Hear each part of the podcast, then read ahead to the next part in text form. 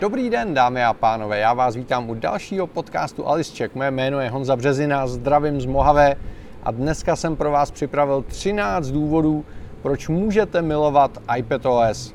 Přátelé, je to tady 24. září. Apple opravdu vypustil ostrou verzi iPadOS s označením 13.1. Je to tak, vychytali chybičky. Musím za sebe říct, že jsem žil už s beta verzí několik měsíců a ta 13 jednička, zatím jsem nenašel nic, co by mě vysloveně omezilo v práci, což je dobrá zpráva. Na druhou stranu, než začnu s těma pozitivama, rád bych tady zopakoval to, co říkám už dlouho a myslím si, že to pořád platí.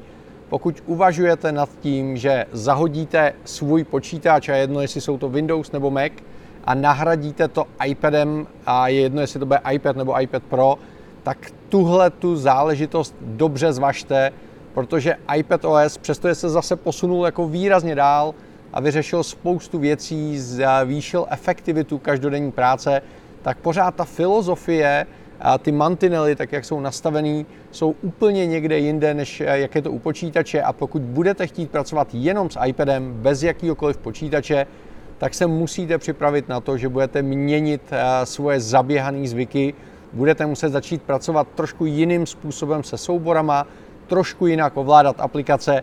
Je to prostě velká změna, která se dá udělat.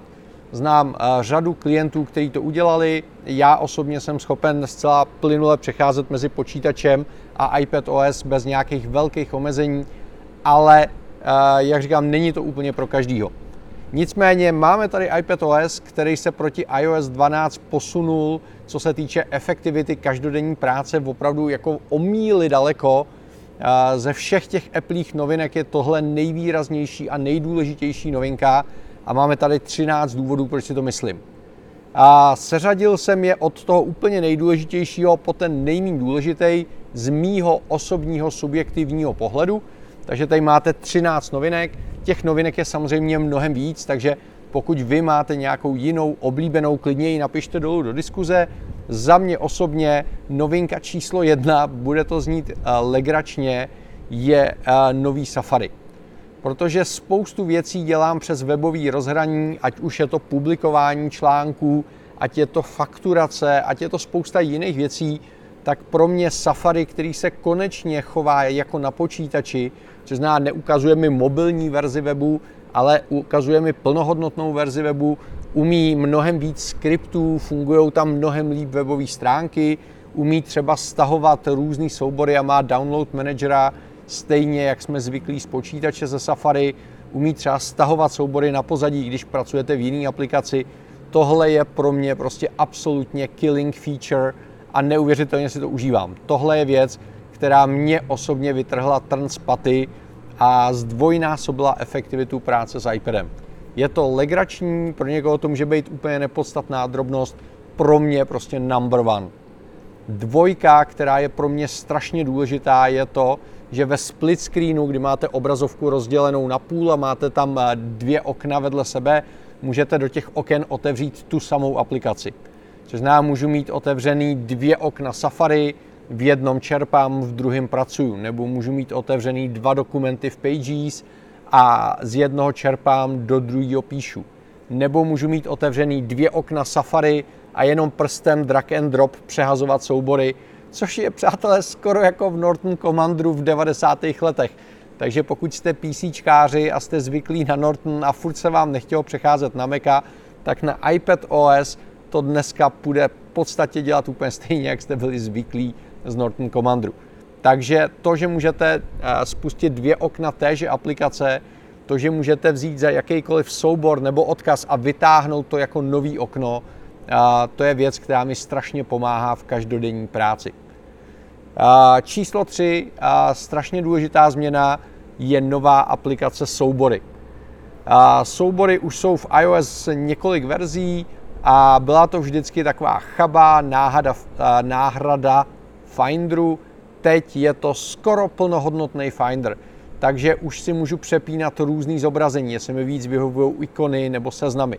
Můžu měnit řazení, můžu na každém souboru vybrat kontextový menu a dělat, co chci, přemenovávat, přesouvat, kopírovat, komprimovat, odeslat, otevřít nějakou aplikací, tak, jak jste zvyklí.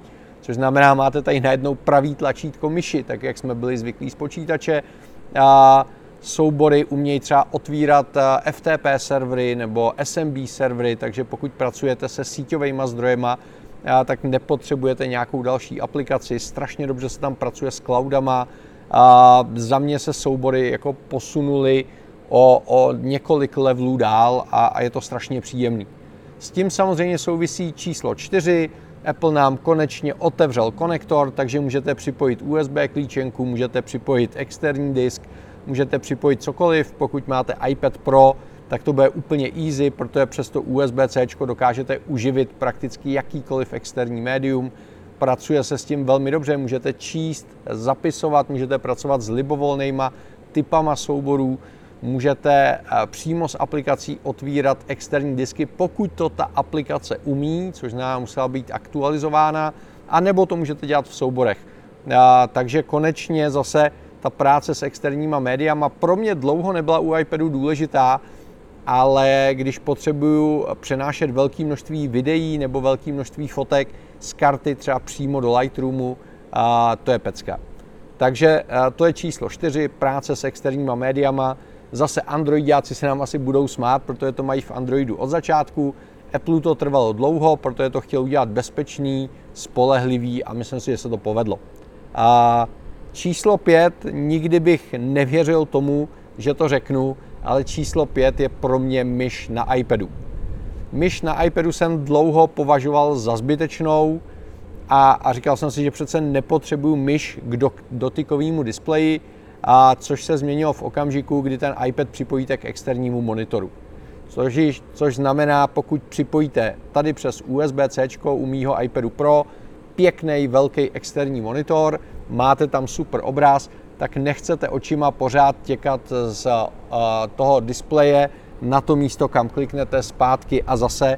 Takže kombinace myš, externí klávesnice a externí monitor mi v iPad OS dává obrovský smysl, pokud chcete opravdu nahradit iPadem počítač a potřebujete velkou obrazovku, tak k tomu budete potřebovat myš, prostě tak to je. A, a je to teda číslo 5, který za mě žije a, a je to super. Číslo 6 pro mě, jakožto pro dyslektika, absolutně eh, zásadní změna k lepšímu jsou český slovníky v iPadOS, takže nám konečně funguje rozumně kontrola pravopisu a tím nemyslím automatické opravy, které občas jsou neuvěřitelně zákeřný, ale opravdu klasickou kontrolu pravopisu. Takže super věc. Číslo 7, nová klávesnice, virtuální, protože pokud máte 12 devítku iPad Pro, a otevře se vám přes polovinu displeje obrovská virtuální klávesnice, tak je to strašná škoda. Plejtváte tím prostorem, tak teď jednoduchým gestem stáhnete tu klávesnici, je plovoucí, můžete si ji kamkoliv přesunout a, a za mě je to věc, která neuvěřitelně, pokud jste v terénu, a, pomáhá. Jo? S tím souvisí další číslo, číslo 8, a to jsou nové klávesové zkratky, protože rád používám extra, externí klávesnici. Klávesové zkratky v iPad OS byly, teda v iOS, pardon, byly, teď jich přibyla obrovská spousta, takže pokud jste zvyklí používat klávesové zkratky z počítače, přijdete k iPadu a máte připojenou externí klávesnici, tak najednou se ty věci chovají tak, jak jste zvyklí, na mnohem větším eh, množství míst a zase ta efektivita práce pro mě je obrovská. Další číslo, číslo 9, je nový anotování pomocí penslu a nová možnost screenshotovat pomocí penslu jednoduše tím, že vezmete pensl a přejedete z levého rohu dolního do středu, což je super, protože pokud držíte v ruce pero, a, tak nechcete tadyhle mačkat nějaký tlačítka, Navíc tím mačkáním tlačítek já jsem si dost často tablet vypnul místo toho, abych udělal screenshot, takže to gesto je příjemný. Ty nový nástroje, které můžete přesunovat po displeji a líp se s nima kreslí, jsou super. A nebo třeba to, že můžete udělat screenshot celý stránky v Safari, aniž byste museli rolovat a skládat to. To je zase věc, která je strašně, strašně příjemná. Číslo 10 je nový multitasking. Ku podivu až na desátém místě mám to, že v tom scroll view můžete mít otevřených několik oken a rychle mezi nimi přecházet. Když jsem to poprvé viděl na představení iPadOS, tak jsem si říkal, wow, to bude bomba, to budu používat každou chvíli, budu tam mít na otvíranou spoustu aplikací, budu mezi nimi přicházet. Praxe ukázala, že za tolik aplikací tam otevřených nepotřebuju mít a paradoxně dost často se mi stává, že tam mám otevřené třeba 4-5 různých oken Safari, mezi kterými rychle přecházím a nic jiného než to Safari tam nemám. Takže nový multitasking je super, ale u mě skončil až na desátém místě, protože se ukázalo v praxi, že mnohem víc používám ten split screen půl na půl a to plovoucí okno pro mě už zas tak důležitý není, i když zase drag and drop přetahování prstem je strašně hezký. S tím souvisí jedenáctka, taková nenápadná změna, a to je nová práce s kurzorem, kde už není lupička, ale vy vlastně vodíte kurzor.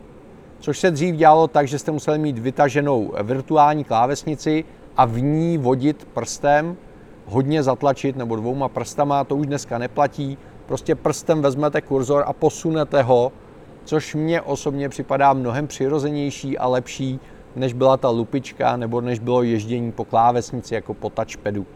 Takže to je fajn. A to, že vezmete, přidržíte text a označíte tažením, je taky strašně příjemná záležitost.